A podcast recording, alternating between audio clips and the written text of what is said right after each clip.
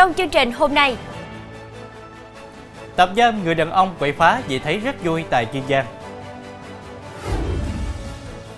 mê mẩn với vườn quýt hồng triệu quả ở Cần Thơ. Bắt nhóm chuyên giàn cảnh trộm trên xe buýt ở trung tâm thành phố Hồ Chí Minh. Cháy nhà trong đêm, 6 người may mắn thoát nạn từ tầng thượng. Trào lưu khâu eo, tử cung và những hệ lụy nguy hiểm. Xin kính chào quý khán giả đang theo dõi chương trình Cửa sổ Đồng bằng phát sóng lúc 18 giờ mỗi ngày trên đài phát thanh và truyền hình Bến Tre.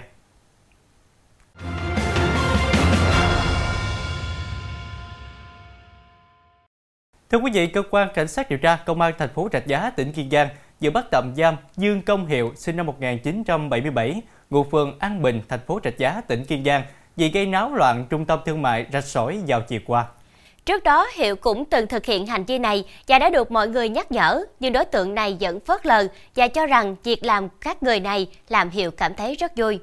Theo kết quả điều tra, vào khoảng 6 giờ hôm qua, Hiệu điều khiển chiếc xe ô tô Jeep trên xe để 4 viên pháo hoa sáng chạy đến một ngã tư trong trung tâm thương mại rạch sỏi, đốt, rồi lái xe chạy vòng tròn, gây náo loạn. Sau đó Hiệu lấy côn nhị khúc đứng giữa ngã tư múa võ làm mất an ninh trật tự. Trước đó, Hiệu cũng từng thực hiện hành vi này và đã được mọi người nhắc nhở, nhưng Hiệu vẫn phớt lờ và cho rằng việc làm khác người này làm Hiệu cảm thấy rất vui. Thưa quý vị, Công an tỉnh Vĩnh Long đang làm rõ vụ việc được cho là người đàn ông dùng súng bắn ba người thương vong xảy ra tại huyện Mang Thít. Trưa 25 tháng 1, Phạm Quốc Quy, 50 tuổi, ngụ tỉnh Đồng Nai, chạy xe máy đến nhà ông Hồ Vũ Bình, 60 tuổi, ở ấp Phước Trinh, xã Bình Phước, huyện Mang Thít. Sau một lúc lời qua tiếng lại với người trong nhà, Quy rút súng bắn anh Hồ Bình Đẳng, 40 tuổi, con ông Bình, ông Hồ Ngọc Cẩn, 59 tuổi và bà Nguyễn Thị Kim Quê, 60 tuổi. Sau đó, Quy tạt xăng đốt nhà ông Bình rồi lên xe máy phóng khỏi hiện trường. Các nạn nhân được người dân đưa đi cấp cứu, song do vết thương quá nặng, bà Quê đã tử vong trên đường đến bệnh viện. Theo xác minh ban đầu, anh Đẳng từng đi làm thuê ở Đồng Nai, vay tiền của một số người nhưng mất khả năng chi trả rồi về quê. Gần đây một số người nhiều lần tìm đến nhà cha anh Đẳng đòi nợ nhưng không được. Thưa quý vị, hôm qua tại huyện La Dung, tỉnh Đồng Tháp diễn ra lễ đón nhận di sản văn hóa phi vật thể quốc gia nghề thủ công truyền thống nghề làm nem. Đến nay, các cơ sở sản xuất nem ở Lai Dung không ngừng đầu tư về máy móc, cơ sở vật chất để đáp ứng nhu cầu của người tiêu dùng. Nghề làm nem La Dung được hình thành và phát triển hơn 60 năm qua, dù trải qua bao thăng trầm, nhưng nghề này vẫn tồn tại và phát triển. Lúc đầu chỉ có một vài hộ làm nem, đến nay toàn huyện La Dung có hơn 20 cơ sở sản xuất nem với nhiều thương hiệu nổi tiếng như Giáo Thơ, Út Thẳng, Hoàng Khánh, Thanh Xuân, Thanh Sơn, Cô Hiệp, thu hút hơn 300 lao động tham gia, sản xuất ra hàng trăm ngàn chiếc mỗi ngày, doanh thu ước đạt trên 60 tỷ đồng một năm. Tọa lạc gần trung tâm thành phố Cần Thơ, vườn quýt hồng Ba Môi thuộc quận Bình Thủy đã trở thành điểm check-in tham quan của nhiều du khách thời gian gần đây. Mặc dù vườn quýt Ba Môi có tuổi đời hơn 20 năm, nhưng mới 2 năm gần đây, nơi đây mở cửa đón khách tham quan. Điều này đã tạo sự phấn khởi thích thú cho nhiều người, đặc biệt là người dân ở ngay thành phố Cần Thơ. Ông Ba Mui cho biết vốn có niềm đam mê làm nông từ nhỏ cùng với những kỷ niệm thời thơ ấu gắn liền với cây quýt hồng nên ông lặn lội sang tận Lai Dung tỉnh Đồng Tháp thủ phủ quýt hồng mua cây giống về trồng. Sau nhiều lần thất bại nhưng không nản lòng, ông Ba Mui đã gây dựng nên vườn quýt diện tích 6.500 m2, trồng 1.500 gốc quýt hồng và 1.200 gốc quýt đường. Sản lượng thu hoạch dự kiến khoảng 10 đến 12 tấn. Trong những ngày cận Tết, rất đông khách du lịch tìm đến đây để tham quan và chụp ảnh.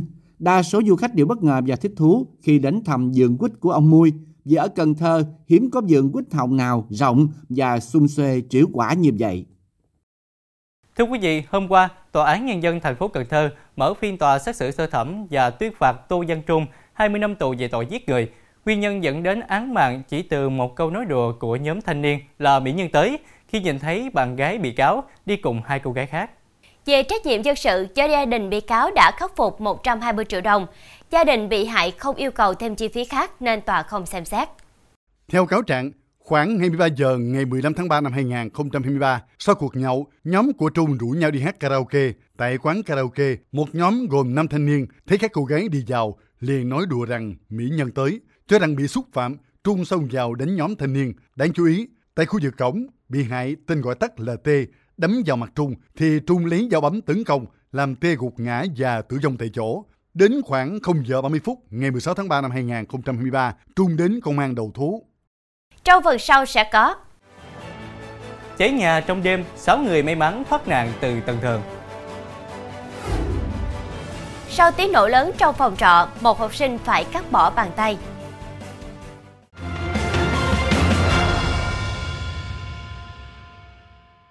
Thưa quý vị, Công an quận 1 thành phố Hồ Chí Minh vừa triệt phá thành công một nhóm trộm cắp tài sản trên xe buýt. Tại cơ quan công an, những người này khai nhận thông qua các mối quan hệ xã hội rồi quen biết nhau do cần tiền tiêu xài, nhóm bàn bạc cùng thực hiện trộm cắp tài sản và phân công vai trò cụ thể. Theo đó, Mận Hương Tuấn lên các tuyến xe buýt qua quận nhất, chọn vị trí ngồi ở phía cửa sau xe, nơi xuống xe, chọn khách của tài sản sơ hở, rồi dàn cảnh để trộm cắp. Dũng Minh Sáu phụ trách chở Mận Hương Tuấn đến trạm xe buýt, sau đó chạy theo xe buýt để nhận giữ tài sản trộm được và chở đồng bọn chạy thoát. Tài sản sau khi trộm được sẽ giao cho Minh đem bán, rồi giao tiền cho Mận để chia cho cả nhóm tiêu xài. Đây là một con khỉ đuôi dài từng xuất hiện quậy phá một số nhà người dân tại xã Hiệp Phước, huyện Nhà Bè, thành phố Hồ Chí Minh. Con vật rất khỏe và nhanh nhẹn, thoát ẩn thoát hiện, trộm đồ quậy phá. Có thời điểm, con khỉ này đã đùa giỡn, cắn chết một con chó của người dân nuôi. Chi cục kiểm lâm thành phố Hồ Chí Minh sau đó cử cán bộ xuống địa phương để phối hợp bắn gây mê, đưa con khỉ về cứu hộ, chăm sóc theo quy định. Đây là khỉ đuôi dài được, nặng khoảng 10 kg, thuộc nhóm 2B, trong danh mục động vật rừng nguy cấp quý hiếm. Cũng tại thành phố Hồ Chí Minh, căn nhà nằm trong hẻm 453, đường Lê Văn Sĩ, quận 3, bất ngờ phát lửa, bốc cháy dữ dội vào rạng sáng nay. Có 6 người sinh sống bên trong, may mắn thoát nạn. Vụ hỏa hoạn không gây thiệt hại về người, nhưng căn nhà và nhiều tài sản bên trong gần như bị thiêu rụi hoàn toàn. Bức tường của hai nhà liền kề cũng bị ám khói đen. Nguyên nhân vụ cháy đang được điều tra. Thưa quý vị, theo quy định, việc nhập khẩu theo loại hình E31 chỉ là để sản xuất thành phẩm và xuất khẩu ra khỏi lãnh thổ Việt Nam, không được chuyển tiêu thụ nội địa dưới mọi hình thức. Tuy nhiên, giám đốc của một công ty đã làm trái với quy định trên. Cơ quan Cảnh sát điều tra Công an tỉnh Bình Dương cho biết đã khởi tố vụ án, khởi tố bị can và ra lệnh tạm giam 4 tháng đối với Đồng Minh Duy, sinh năm 1988, ngụ Bình Dương, về hành vi buôn lậu. Đồng Minh Duy là giám đốc công ty trách nhiệm hữu hạn một thành viên thương mại dịch vụ Duy Phúc Thịnh. Từ năm 2017 đến tháng 5 năm 2022, Duy sử dụng pháp nhân công ty Duy Phúc Thịnh đã mở nhiều tờ khai nhập khẩu nguyên liệu hạt điều thô sản xuất, xuất khẩu theo loại hình E31. Cụ thể, tháng 3 năm 2022, Duy nhập khẩu 568.520 kg hạt điều thô từ nước ngoài về với tổng trị giá hơn 17 tỷ 500 triệu đồng. Sau khi nhận hàng, Duy đem bán 300.000 kg hạt điều thô thu về số tiền 10 tỷ đồng. Thưa quý vị, một học sinh tại tỉnh Đắk Nông phải cắt bỏ bàn tay trái, cắt bỏ nửa bàn tay phải, nghi do tự chế tạo pháo nổ tại phòng trọ. Bệnh nhân này đang điều trị tại Bệnh viện Đa khoa Dùng Tây Nguyên, tỉnh Đắk Lắk. Em Dê nhập viện trong tình trạng dập nát hai bàn tay, nhiều vết thương sâu ở hai chân, tổn thương giác mạc hai mắt, đa vết thương vùng ngực, bụng mặt. Các bác sĩ đã phẫu thuật cắt bỏ cổ bàn tay bên trái, cắt bỏ nửa bàn tay bên phải, xử lý những vết thương trên cơ thể của em Dê. Sau khi được phẫu thuật, học sinh này dần tỉnh táo, có thể ăn uống được. Thưa quý vị, lực lượng biên phòng Quảng Ngãi tiếp tục phát hiện thêm một gói ma túy dạt vào bờ biển. Gói này là dạng ma túy khác với gần 300 kg cocaine dạt vào bờ biển xã Bình Hải. Như vậy, trong 20 ngày, người dân và cơ quan chức năng đã 5 lần phát hiện ma túy dạt vào bờ biển Quảng Ngãi.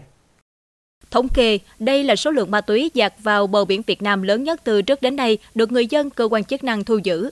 Bộ đội biên phòng Quảng Ngãi nhận định rất có thể đây là lô ma túy mới trôi dạt vào bờ biển Việt Nam. Biên phòng Quảng Ngãi cho biết Bộ Tư lệnh Bộ đội Biên phòng đã tăng cường đội chó nghiệp vụ và chỉ đạo Bộ đội Biên phòng Quảng Ngãi, đoàn đặc nhiệm phòng chống ma túy và tội phạm miền Trung phối hợp với cơ quan chức năng tiếp tục tung quân trên diện rộng, mở rộng tìm kiếm.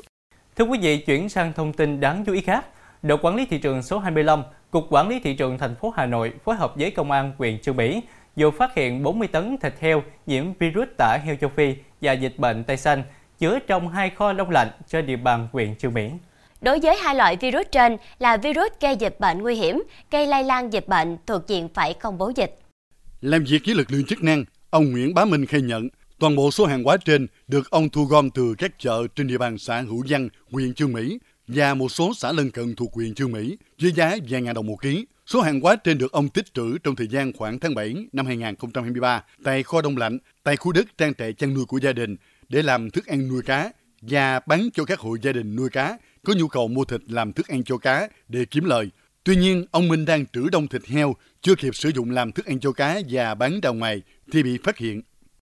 Thưa quý vị, bốn linh vật rồng được tạo hình đón Tết Giáp Thìn năm 2024 ở Thanh Hóa có hình thù trong kỳ lạ đang gây bão mạng xã hội khi nó khác xa với những hình tượng rồng thường toát lên vẻ uy nghi tráng lệ. Qua tìm hiểu, bốn tượng rồng được đặt tại khuôn viên khu vui chơi của một công ty ở xã Tiên Trang, huyện Quảng Sương, tỉnh Thanh Hóa. Người dân sinh sống ở xã Tiên Trang chia sẻ, năm nào tại khuôn viên của công ty cũng có tượng các con vật lạ gây xôn xao, đa số đều thiếu tính thẩm mỹ. Như dịp Tết Quý Mão năm 2023, đơn vị này đắp tượng con mèo bị nhận xét là giống chuột chù. Trước đó, dịp Tết nhâm dần năm 2022, tại đây từng xuất hiện tượng hổ lai heo gây xôn xao mạng xã hội. Năm nay, những con rồng này thân hình còi cọc, trong khi đầu rồng trông thô, đuôi rồng nhìn như đuôi cá hố, một loại cá biển. Trong phần sau của chương trình, Hàn Quốc cảnh báo trào lưu ăn tâm sinh học viên trên mạng xã hội. Trào lưu khâu eo tử cung và những hệ lụy nguy hiểm.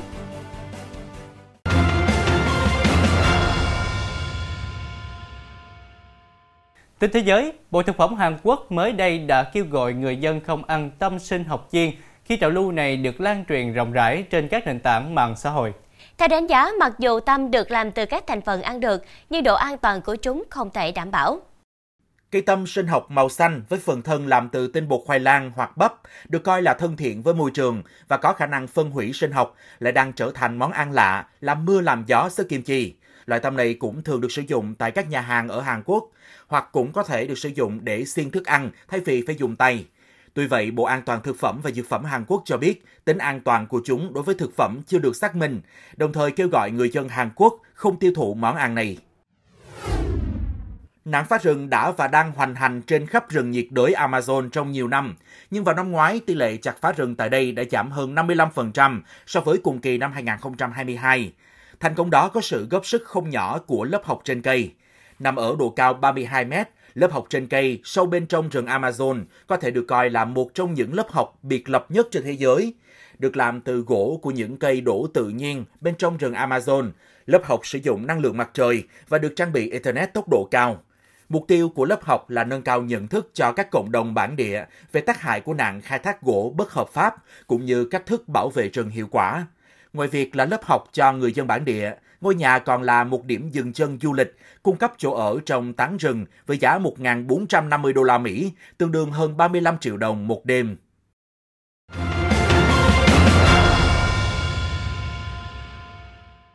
Thưa quý vị, gần đây mạng xã hội bất ngờ rộ lên nhiều thông tin về thủ thuật khâu eo tử cung, thậm chí trở thành trào lưu vì được nhiều người tìm đến. Thủ thuật này nhằm đề phòng nguy cơ sinh non của người mẹ đang mang thai. Tuy nhiên, việc này chỉ áp dụng cho những trường hợp được chỉ định y khoa vì chứa đựng nhiều yếu tố nguy hiểm đến sức khỏe của mẹ và em bé. Theo bác sĩ chuyên khoa 2 Lê Ngọc Diệp, trưởng khoa nội soi Bệnh viện Tư Dũ, khâu eo tử cung là một thủ thuật y khoa được thực hiện khi bác sĩ dùng sợi chỉ không tàn để siết cổ tử cung lại. Khâu eo có thủ thuật khâu bằng ngã âm đạo khá đơn giản. Và thủ thuật thứ hai là khâu bằng ngã bụng. Thủ thuật này khắc khe hơn nên chỉ sử dụng khi không thể khâu bằng âm đạo. Khâu eo tử cung nhằm đề phòng nguy cơ sinh non của người mẹ đang mang thai. Tuy nhiên không phải bà mẹ nào cũng có nguy cơ sinh non và tất cả những con đường khâu này đều phải được chỉ định y khoa cụ thể. Ví dụ, người mẹ có cổ tử cung ngắn, có tiền căn sinh non trước đó hoặc trong lần sinh này cổ tử cung diễn tiến ngắn thì bác sĩ sẽ có chỉ định y khoa cho việc khâu. Bản thân việc khâu eo chứa đựng yếu tố nguy hiểm như nguy cơ nhiễm trùng, có những trường hợp bị vỡ úi trong quá trình khâu hoặc ngay sau đó. Điều này làm ảnh hưởng cả tính mạng của mẹ và của em bé. Việc khâu eo trở thành trào lưu như hiện nay có thể do truyền miệng, có nhiều thai phụ đến xin khâu eo vì sợ nguy cơ sinh non. Ngoài ra, những thai phụ có hỗ trợ sinh sản thụ tinh ống nghiệm thì cũng sẽ có xu hướng muốn khâu eo hơn. Khi có nhu cầu khâu eo tử cung, chúng ta nên tìm hiểu kiến thức kỹ lưỡng hoặc đến những cơ sở y tế uy tín để được các bác sĩ giàu kinh nghiệm thăm khám và tư vấn. Người dân tuyệt đối không vì tin những lời truyền tai nhau mà can thiệp bất cứ thủ thuật nào lên cơ thể, đặc biệt là thủ thuật có ảnh hưởng đến thai nhi. Bởi hiện nay xuất hiện nhiều bác sĩ giỏm, phòng khám không có giấy phép hoạt động trôi nổi, thậm chí được nhiều người tin tưởng.